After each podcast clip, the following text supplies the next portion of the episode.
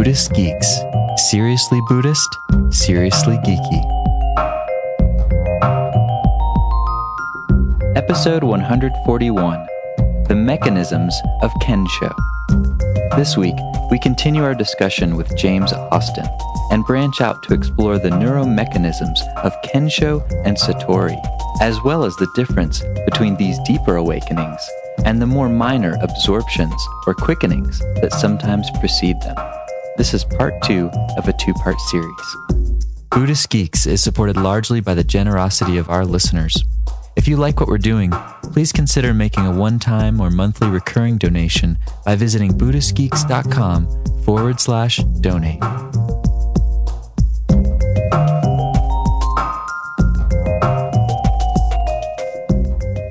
So, taking those 3 things that you talked about, first, the 2 different kinds of attention, then second, how meditation relates to both top-down and bottom-up attention, and then thirdly, the different ways of processing, both self-centered processing and other-centered processing, or what you call egocentric and allocentric.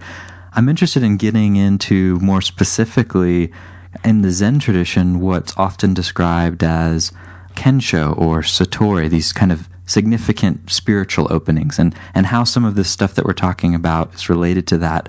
But first, I thought maybe it'd be good to just explore what's normally meant by Kensho and Satori from more of a traditional Zen perspective. That way we get clear about what's usually meant by it, and then we can get into the ways that you understand it working.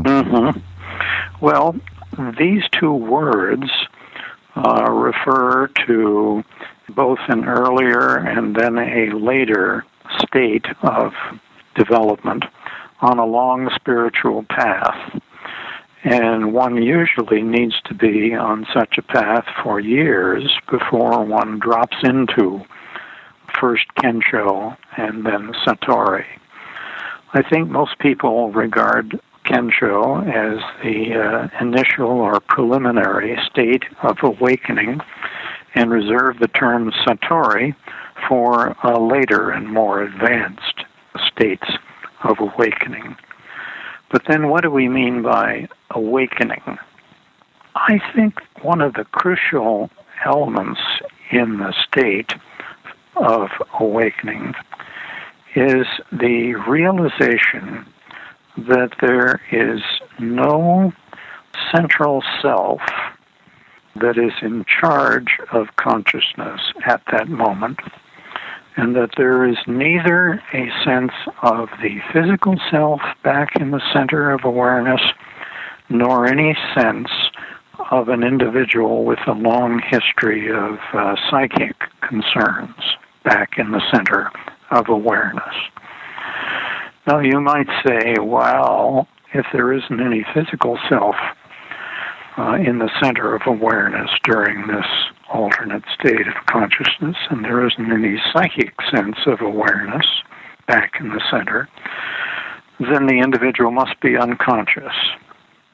Not so. Basically, consciousness goes on very well, thank you, without any sense of the physical or the psychic sense of self back in the center. What kind of consciousness is capable then of being conscious of a single state of consciousness? Well, by definition thus far, it needs to be an allocentric state of consciousness, because there isn't any self-centered consciousness back in the center doing it. This is where the difference that we've outlined in terms of egocentric and allocentric processing becomes so crucial for meditators, and for Zen meditators in particular, because Zen traditionally concentrates on the nature of what it is back in the center that is conscious. It's throughout the long history of Zen, the words self and selfless are very important. Zen doesn't pay very much attention to lists or to scholastic concepts. It really concentrates on what you learn about consciousness as a result of engaging in attentive processing while you're on the mat, or, equally important, while you're out in the outside world. What you learn when you're on the cushion is that you're engaged in what one might call attentive processing. And the art of attention begins with really the important part of the order of these two words, attentive processing. Let's back up and look at these two words first in order to get farther into this topic. Okay. Attentive processing, those two words place attention first. Attention is the vanguard function. Attention is the sharp point at the tip of our mental functioning that pinpoints the target object and holds it so that the rest of brain processing can get in there, adapt it, and massage it, and work with it, and interpret it. And that makes attention, both top-down and bottom-up, very important for understanding what meditation is all about. Now, getting back to Kensho and Satori, the thesis that we're talking about here puts bottom-up attention through the temporal parietal junction and the inferior frontal cortex, particularly on the right side, as very important preserved modes of attentiveness that help to point allocentric processing in the direction of perceiving the outside world as it really is. This is sort of the Zen definition of suchness. It also implies that there is, at the same time, an emptiness of self back in the center. At the same time that suchness, this sense of the inherent things are as they really are, out in the outside world, without you back in the center experiencing them.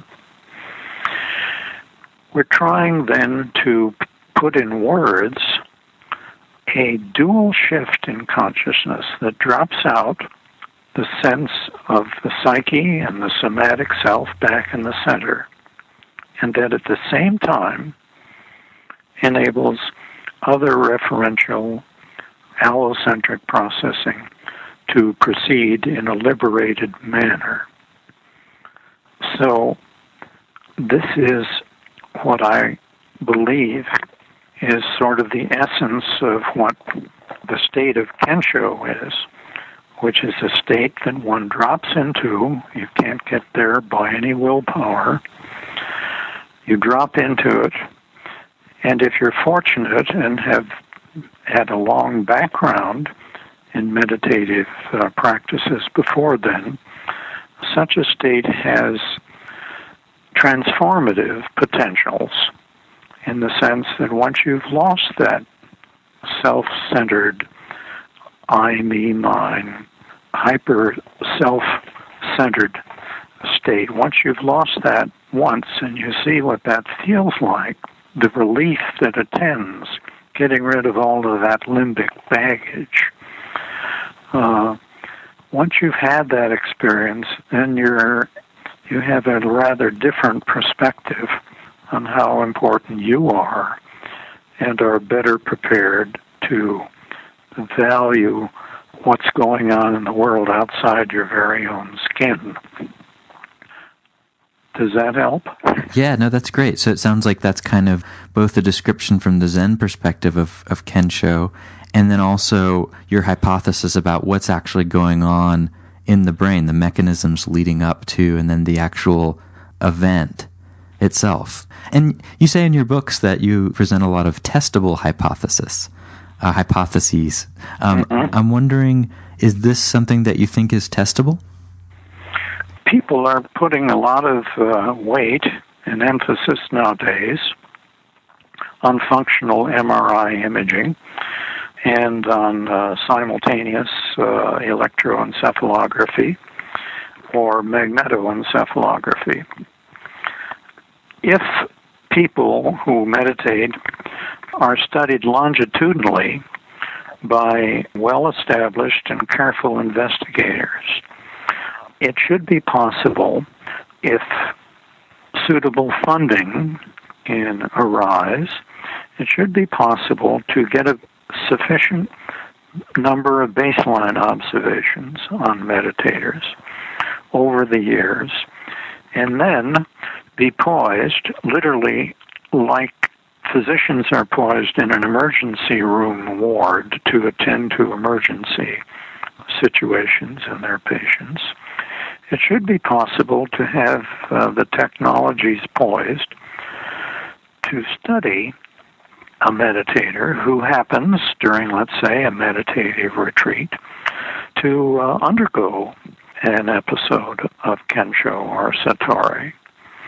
And with the suitable instrumentation and the suitable technology and the suitable experimental design and the suitable human researchers on hand, because Kensho has immediate residua that will last for many minutes, if not hours, it should be possible to define what changes have just taken place in that subject's brain.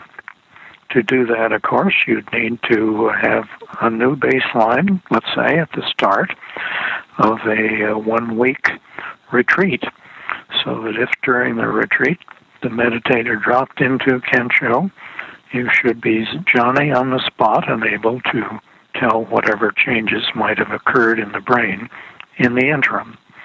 So I think this is feasible, and I think sooner or later, maybe not in this decade, which we're almost out of, but in subsequent decades, I think it should be possible theoretically to determine more about the underpinnings of Kensho and Satori.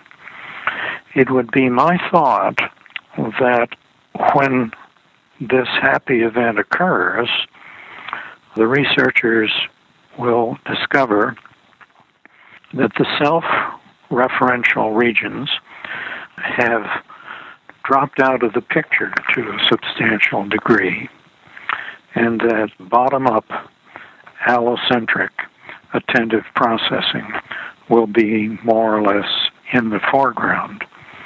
This is not, by the way, the impression that we have when we're usually conscious. We don't have that no-self perspective.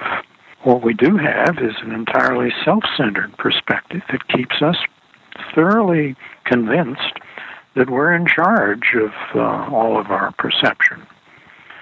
That's not the way the brain is set up to operate in its lower right side. That's one of the reasons why when Kensho does occur, it's so startling and so novel and so fresh and so unexpected. Because when allocentric perception is liberated and no self is around there to take credit for it, it's a very startling experience for the person who's undergoing that experience impersonally. So the way I'm understanding it is that there are these kind of non-event events. There's no one there to observe or experience them because, like you're saying, allocentric processing has been liberated. It's basically not self-centered. Gotcha. And so given that it sounds like what you're describing is something of a temporary realization that has larger implications, I'm wondering if you have any hypothesis for how the brain or the system of someone who's been meditating for a long time and who's undergone quite a few of these shifts, would there be a long-term way in which their brain is kind of, for lack of a better word, rewiring itself or changing in some way? It's not a very bad word that you're putting into a phrase, because the evidence, I think, is consistent with the fact that the brain is rewiring itself, the brain of a sage person, let's say, certainly is pursuing impulses through rather different pathways and experiencing the world phenomenologically in a rather different way from how they started out many decades before. So rewiring, I think, is an apt phrase. Your question was, how does it come about that an advanced, rare, sage person does see the world differently and does respond differently? I think we have a few clues, theoretically at least, and they're again based on some of the functional anatomy of the brain that has been unveiled just in the last decade or so. An important way to look at this, I think, is to take a look farther away from the cortex and drop down and see what things are like at the level of the thalamus. The thalamus is a paired structure in the center of the brain, and it's a way station, if you will, a gateway, if you will, through which all of our perception, with the exception of smell, must proceed on the way from our basic sensory nerves up to the cortical level of the brain. So the thalamus, as the gatekeeper and as the way station to our more sophisticated cortical processing, exercises a crucial influence in consciousness, and it basically is organized in two major layers, which we'll call the dorsal tier, DIER, of thalamic nuclei, and the ventral tier of thalamic nuclei. Don't be afraid of these two words, dorsal and ventral, because as we've just explained earlier, there is the dorsal part of the cortex as well as the ventral part of the cortex. And it turns out that the dorsal part of the thalamus interacts with the dorsal part of the cortex, and in ways that are very illuminating. Let's start with the back of the dorsal thalamus, a very big nucleus called the dorsal pulvinar. It's our major association nucleus for much of what we hear and see and perceive in the back of our brain. What does it do? Well, here we are looking at this outside world with a blizzard of potential stimuli out there, and based on all of its associations with the cortex and on all of the information it receives from lower down, the pulvinar assigns salience, that is, instant meaning, to a certain target that it detects in the stimulus array in the outside world. And that assignment of salience allows attention to focus on it and put that sensory target in the foreground of perception. And at the same time, it relegates all of the surrounding stuff out there that would be confused with that target into the background.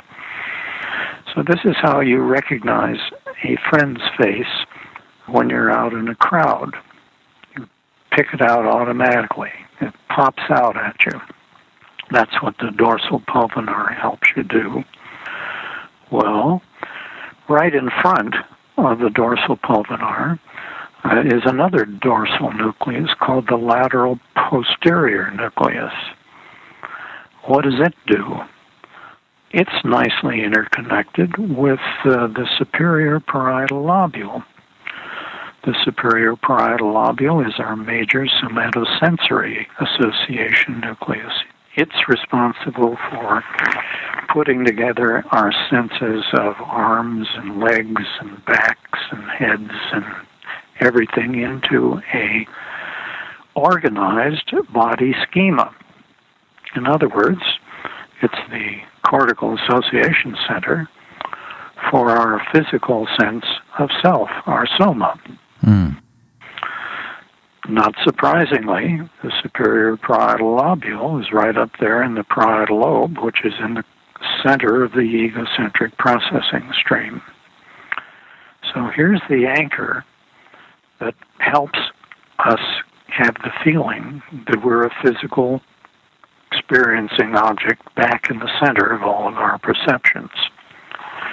So much for our somatic sense of self and its perceptions. But even more important, because we are psychic beings, are the three nuclei in the dorsal part of the thalamus that lie in front of these two nuclei.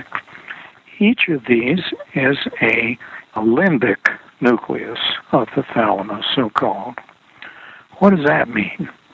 A limbic nucleus of the thalamus funnels all of the information from our limbic system and processes it on its way and exports it up to the cortex. These three limbic nuclei of the thalamus are all there in the dorsal part of the thalamus, ready to export all of our fears and our limbic-oriented, over-conditioned histories up to the cortex to cause us untold suffering. Okay, so if the thalamus in its dorsal aspect has so much self going on and so much subjective self and suffering going on and exporting it up to the cortex, how do you get rid of all that? What does meditative practice do? What does Kensho or Satori do? Part of the answer, I think, depends on how we interpret something called triggers. We haven't used the word trigger thus far, Vince, but triggers are very important. Zen history puts a great stock on triggers. It turns out that a triggering stimulus is so effective that it can cause the dorsal thalamus to become deactivated. And when the dorsal thalamus is deactivated by the inhibitory nucleus that caps it, then the corresponding dorsal parts of the cortex are also deactivated. If you've been able to follow the foregoing description of what goes on in the parietal and frontal lobes in the dorsal part, you may recall that these are the part of our egocentric self-processing pathway. So what we're talking about here is an inhibition of the dorsal thalamus caused by an overlying inhibitory nucleus, the reticular nucleus, that is then manifest as a deactivation of the self-referential parts of the brain up in the cortex dorsally.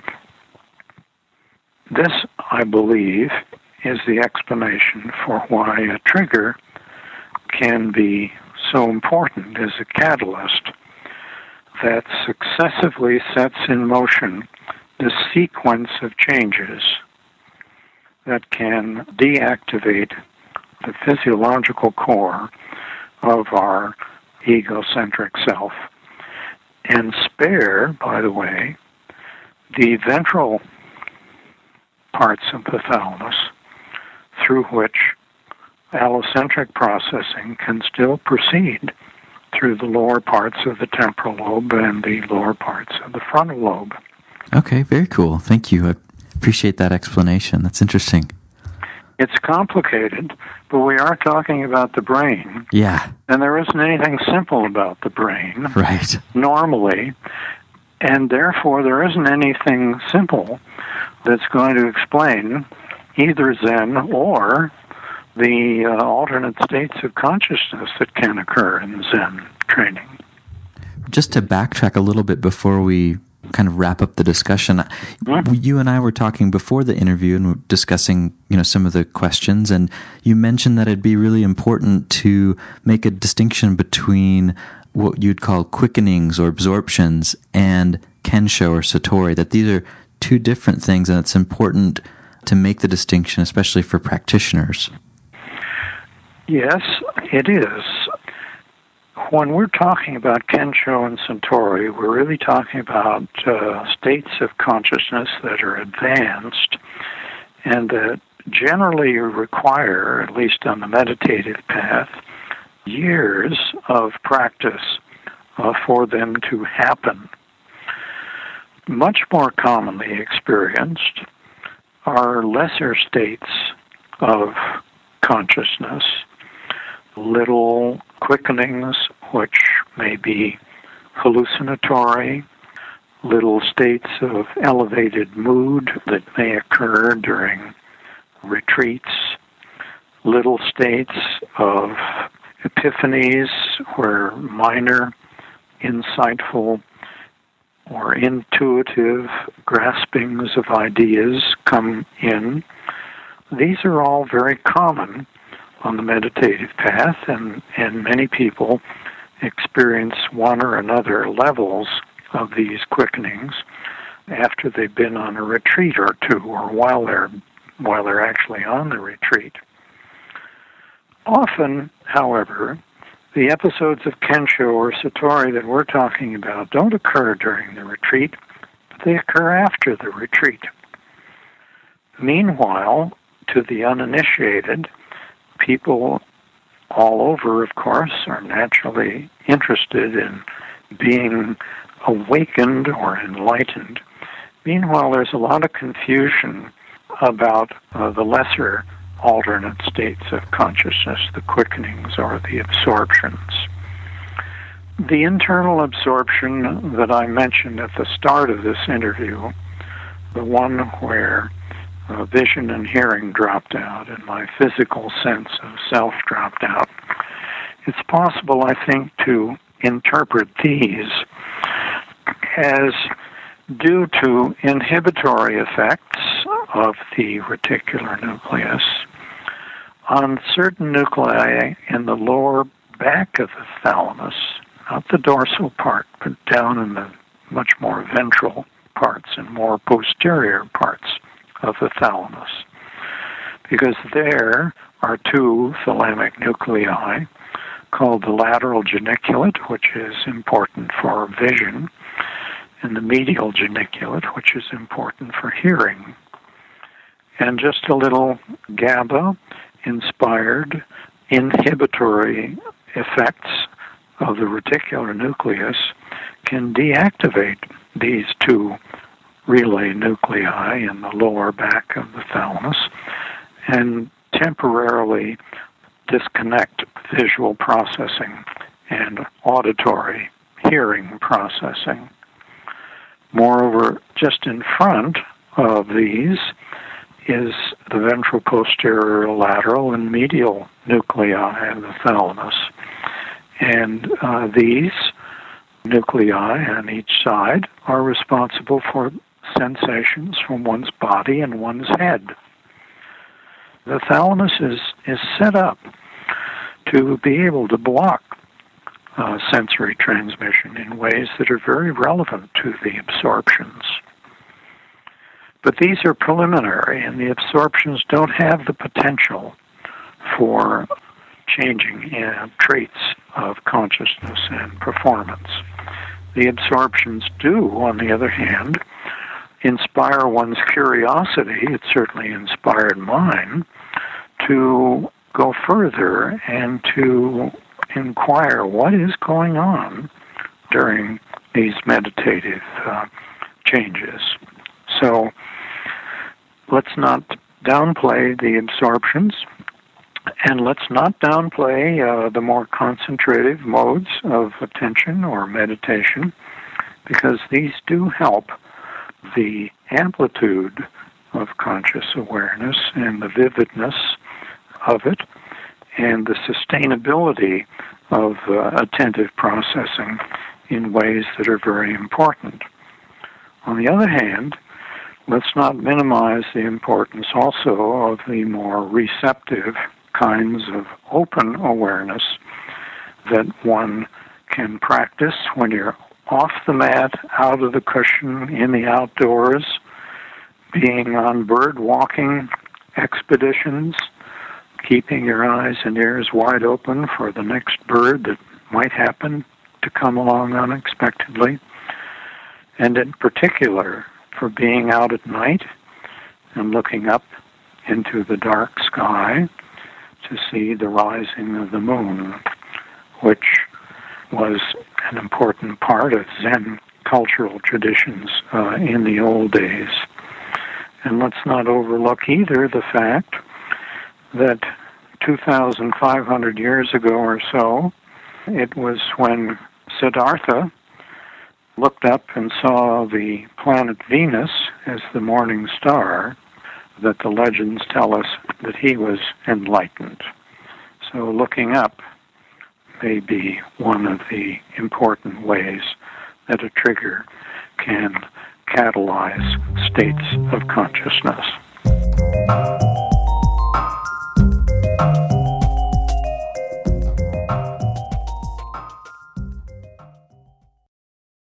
Join us for the 4th annual Buddhist Geeks Conference, hosted in partnership with Mindful Cyborgs and Shambhala Sun from October 16th through the 19th in beautiful Boulder, Colorado.